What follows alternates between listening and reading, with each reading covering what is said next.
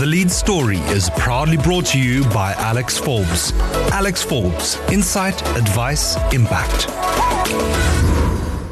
Welcome back to the Business Report. You're on Nova 1035. Our lead story this evening uh, is probably one that touches pretty much every one of you because it involves healthcare, uh, more specifically medical aid funds and healthcare providers. In other words, the doctors and then the organizations you rely on to make sure the doctors keep getting paid for the services they provide. Now, uh, two of the biggest stories on the Future Media News website, and you can go check it out brand new website, futuremedianews.com Na. Two of the most popular stories on there at the moment are in with reference to this particular angle. Uh, joining me in studio now, Eben de Klerk, uh, the legal advisor to the NPPR, and we'll or the NPPF, and we'll get to that in a second. Uh, but effectively, uh, the the the the the standard of prices that have been established for healthcare providers has said right next year there's no increase.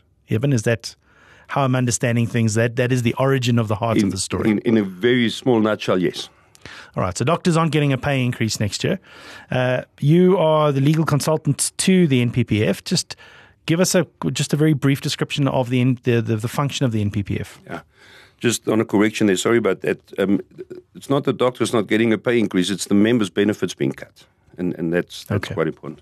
So the NPPF is a Section 21 company that's been in existence for about 12 years now, and uh, they represent um, all the healthcare disciplines. It's a non-profit for all the healthcare disciplines, so the healthcare providers in terms of the dentist, the optometrist, the psychologist, and so forth are, are members of the NPPF, and it and it uh, promotes uh, essentially it, it, it advocates for a sustainable private healthcare industry. Okay, cool. So, so just perhaps give us a brief descriptor then of of uh, I've interpreted it one way. You're saying no, it's a, it's perhaps slightly different. So Yeah. just perhaps give us an indication of what. This seems to be the first time this announcement's been made by. mm, mm, There's a lot of bodies involved here, and we just have to sort of map them out, Yeah. like characters in a in a sitcom. Uh, who has said uh, benefits are being cut? Yeah, okay. Yes, there's quite a few players involved. So essentially, there's two regulators supposed supposed to be regulators over medical aid funds. The one is NAMFISA, the Registrar of Medical Aid Funds, and the one is NAMAF. And NAMAF, in terms of the Medical Aid Funds Act, established in 1995, was supposed to, to, to regulate the conduct of medical aid funds by rules that it sets. But it's never set those rules. Instead, NAMAF in the early 2000s took on the role of taking the South African uh, benchmark uh, tariffs and starting adapting it for Namibia. And since then, it's been setting what is called the NAMAF benchmark tariffs. And that uh, eases claims because there's a code to, to every tariff, but it also contains descriptors of procedures and treatments. And then it has a tariff coupled to each one of those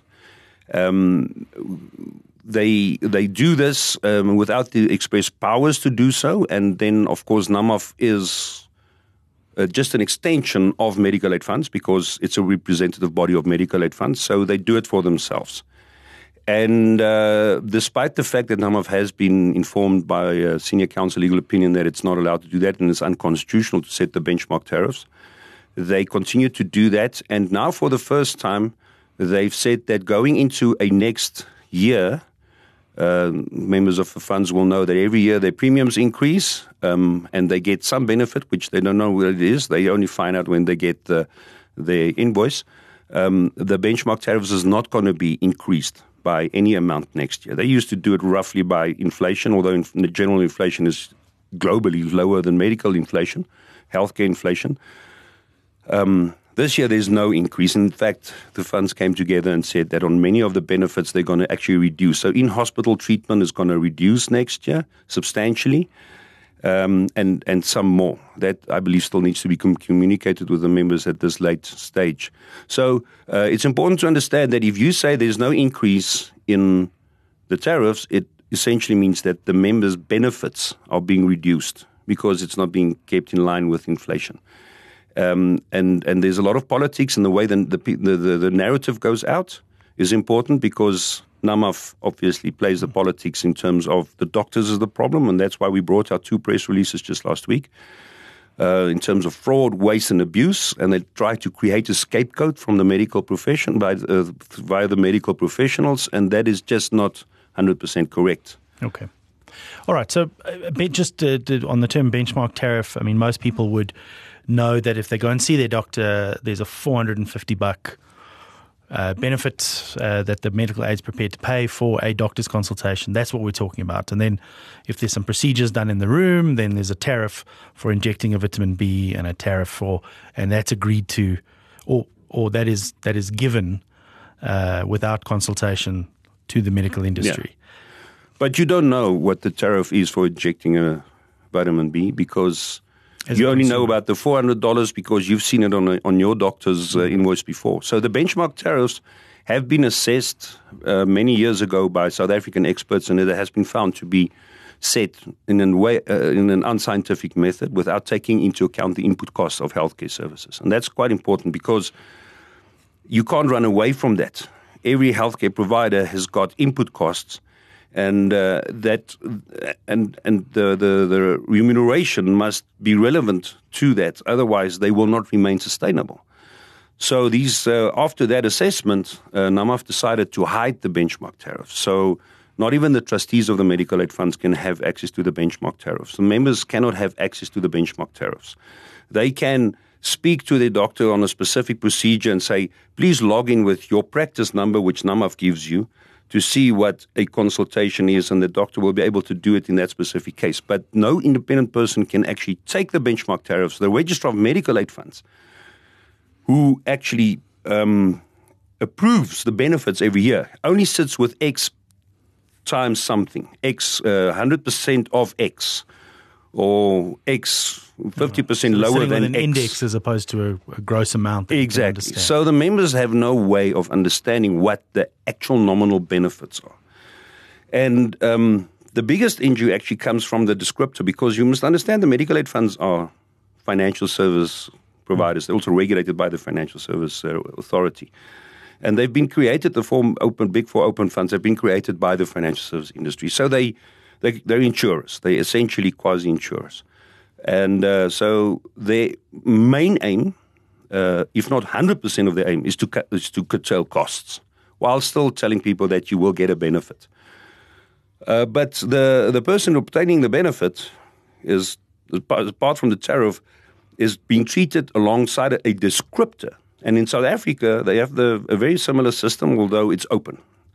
And those descriptors, the treatment descriptor, the injection of a vitamin B, is decided upon by the actual professionals. The, the people that do brain surgery come together and say, this is what is needed to do brain surgery, not the financial service industry. And that is the case in Namibia. So NAMAF has got complete control over the descriptors as well. So, uh, for their benefit of cutting costs, they uh, mani- uh, manipulate that. And, and, there's, and, they, and they don't regulate the funds. They are now moving very far into the regulation of healthcare providers while they are statutory regulators of healthcare providers.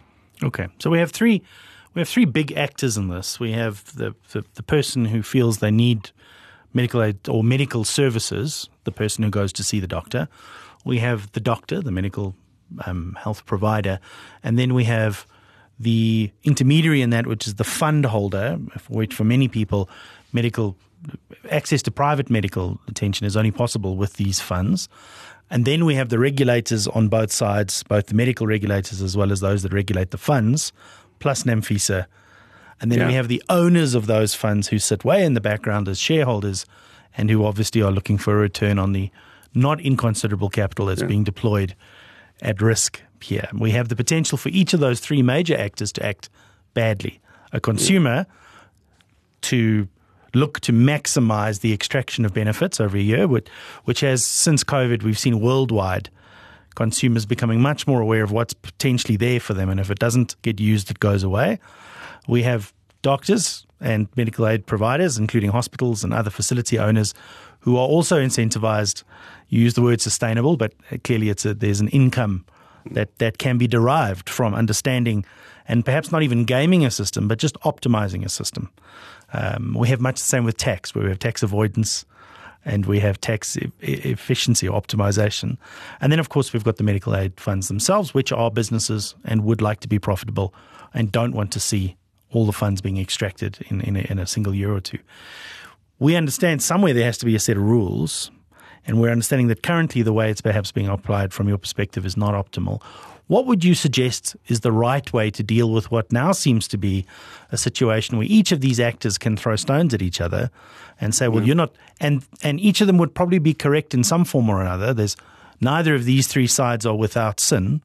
Um, how, how do we how do we fix this so that our private healthcare system doesn't become unsustainable? Yeah, um, there, there's a crucial. Sorry again for the correction, but it's, it's quite a crucial correction. The the funds are not profit driven entities. So so and, and perhaps the members need to understand that as well because the funds do a type of insurance. You know, I collect funds and we, we, we spread the risk in, in a broader pool. But uh, what, in, unlike an insurance entity, the, the, what is not claimed doesn't go to uh, a shareholder mm. or owner. There's no profit share. So what's not claimed remains in the fund. And um, it's, it's only the administrators of the funds who actually created the funds many many years ago that get paid a, a, that that's operating in a in a profitable or for profit in sure. Uh, so so in in this whole cosmos that you described it's only the administrator and the healthcare provider um, making a profit providing a service for a profit and and it's perhaps important that the members understand that. To come to your question it's a long way sorry. Um, the reason why, and the funds analysts have have done this study, the reason why we are seeing, a, or the main reason I should say, we are seeing a, an extraordinary claims experience, is because there are now far more healthcare providers. There's far more pharmacists. There's far more GPs than there used to be. Far more specialists than there used to be. Let's say ten years ago. So the availability of healthcare services and the type of healthcare services has expanded substantially. And that is the main driver of the claims increase. So it's, it's the frequency in which the members of the funds actually make use of their funds. The, the healthcare provider, the GPX in, in Swakopmund, is not better off than he was 10 years ago. He still gets a fairly nominal same benefit from the service that he provides and and the, therein lies the problem. And instead of the funds addressing that problem, that there's far more healthcare providers and therefore far more utilization, they like to push the narrative of the healthcare providers are unscrupulous. They they are guilty on fraud, waste, and abuse. Which we, it can never be denied that that there are culprits out there. There's culprits in, in, in every profession, and that's why you have professional regulators because those guys are regulated by specific different bodies. But sadly, now the the um, NAMAF, which was supposed to be regulating the conduct of medical aid funds vis-a-vis their members. So if you, as a member, not is not happy with how the medical aid fund is treating you, you could have should have been able to go to NAMAF. That's not the case because NAMAF never set rules.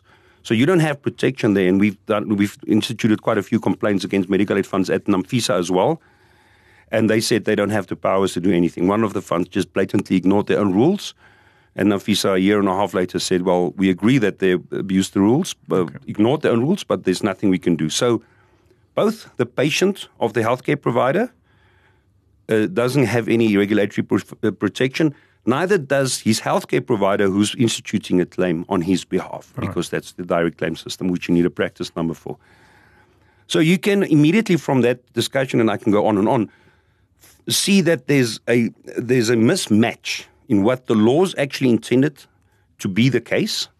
Professional regulators regulating professionals, and medical aid funds only have with the duty to administer the pool of funds. That's that's the only duty mm. properly, and NAMAF regulating medical aid funds, which is not doing. Instead, the system was turned right upside down, and NAMAF is now starting to become the regulator of healthcare providers in the setting of benchmark tariffs and the, and the descriptors in the, in the benchmark tariffs, they took the monopoly upon themselves to do that, and everybody must just abide by what they say. The Registrar of Medical Aid Funds have got no, no uh, clue because he doesn't have access to those benchmark tariffs. Um, so there's a, a major um, misalignment in this whole process. So, what needs to happen and that is what we advised the previous Minister of Health, and unfortunately that initiative went dead, is that there must be a, a medical advisory board. And that must be one of the biggest boardroom tables that the country can get because there's quite a lot of players. And all the players must, in a uh, systematic, prescribed procedure, provide their input. Because there's obviously stresses. One wants to make more profit, one wants to pay less. And that's a natural stress. Mm. Um, but they must then argue for what we call a, an ethical tariff. And once you have an ethical tariff, you are talking about the sustainability of the private healthcare industry, but also the sustainability of the funding industry. And that has never happened, and, and, and consultations are not happening. NAMAF just uh, took this upon themselves and is running with it. And there's currently a challenge, High Court challenge against NAMAF's powers to do that after many years of us struggling to get to that point, and hopefully that plays out to to change the system so that all the parties come to the table. You, as a member, must have the right to also give input on your frustration with your medical aid fund and your expectations. The fund must be there, the healthcare provider must be there, the healthcare provider's regulator must be there. NAMAF, who's supposed to regulate the medical aid funds, must be there. And amongst those parties, you will get to some point, you should get to some point where there's fairness in the system. And currently, the system is not fair. The medical aid funds are aware of that and they use NAMAF to villainize the healthcare providers because they've got access to the members, they've got the database of the members. Nobody else can get to the members, so they can drive the political narrative far stronger. And then ultimately, the loser in this is the member of the medical aid fund. All right, yeah, but we're going to have to leave it there. But I, uh, I, I, I would like to to close with a with a simple question: Is we've used the word sustainability a lot. Ultimately, any system that loses track can become unsustainable. Mm. Are we in any danger, immediate danger of of either medical funds becoming unsustainable in the short term or the, the job of being a healthcare provider? Both. Both. We appreciate that the medical aid funds are experiencing an anomaly uh, going into their reserves. It has happened before COVID. You know, they the blame is on the past two years, but that's not entirely true. There was many years back, NAMFISA already said you, you, you're going into your reserves. And if the past two years' trends prevail, the medical aid funds will probably in four years have to start cutting serious benefits uh, or close down. Now, that we appreciate. But you have seen the, the service providers putting up and, and, and spending their own money in terms of putting up medical centers, oncology centers, and many, many more specialist eye specialists in town um, and those investments don't come cheap. They are extremely expensive. And, and that provides ultimately for Namibian people a, a world class uh, medical treatment, which we didn't have many years, some years back. And if, if they can't get a return on those investments, they're going to close down. We, we will see a large chunk of our private healthcare sector also going down. So it is crucial for both these parties, they're dependent on each other, that we start opening a table for discussion and not just have this one side dictating everything. All right, Eben, we look forward to pursuing this. This isn't a discussion that's going to go away. We haven't even mentioned state healthcare uh, and the blend that must be there for both private and state healthcare to operate in the same ecosystem. We see what South Africa is doing with the proposed national insurance bill. That's a long discussion we must have for and sure. That is yeah. uh, an almost scarier route to, yeah, yeah, to, to start going down. So there's a lot to talk about here, and I'm sure we'll unpack more in next year. Thank you for joining us this evening. Thank you very much. The lead story was proudly brought to you by Alexforbes. Alex Forbes, insight, advice, impact.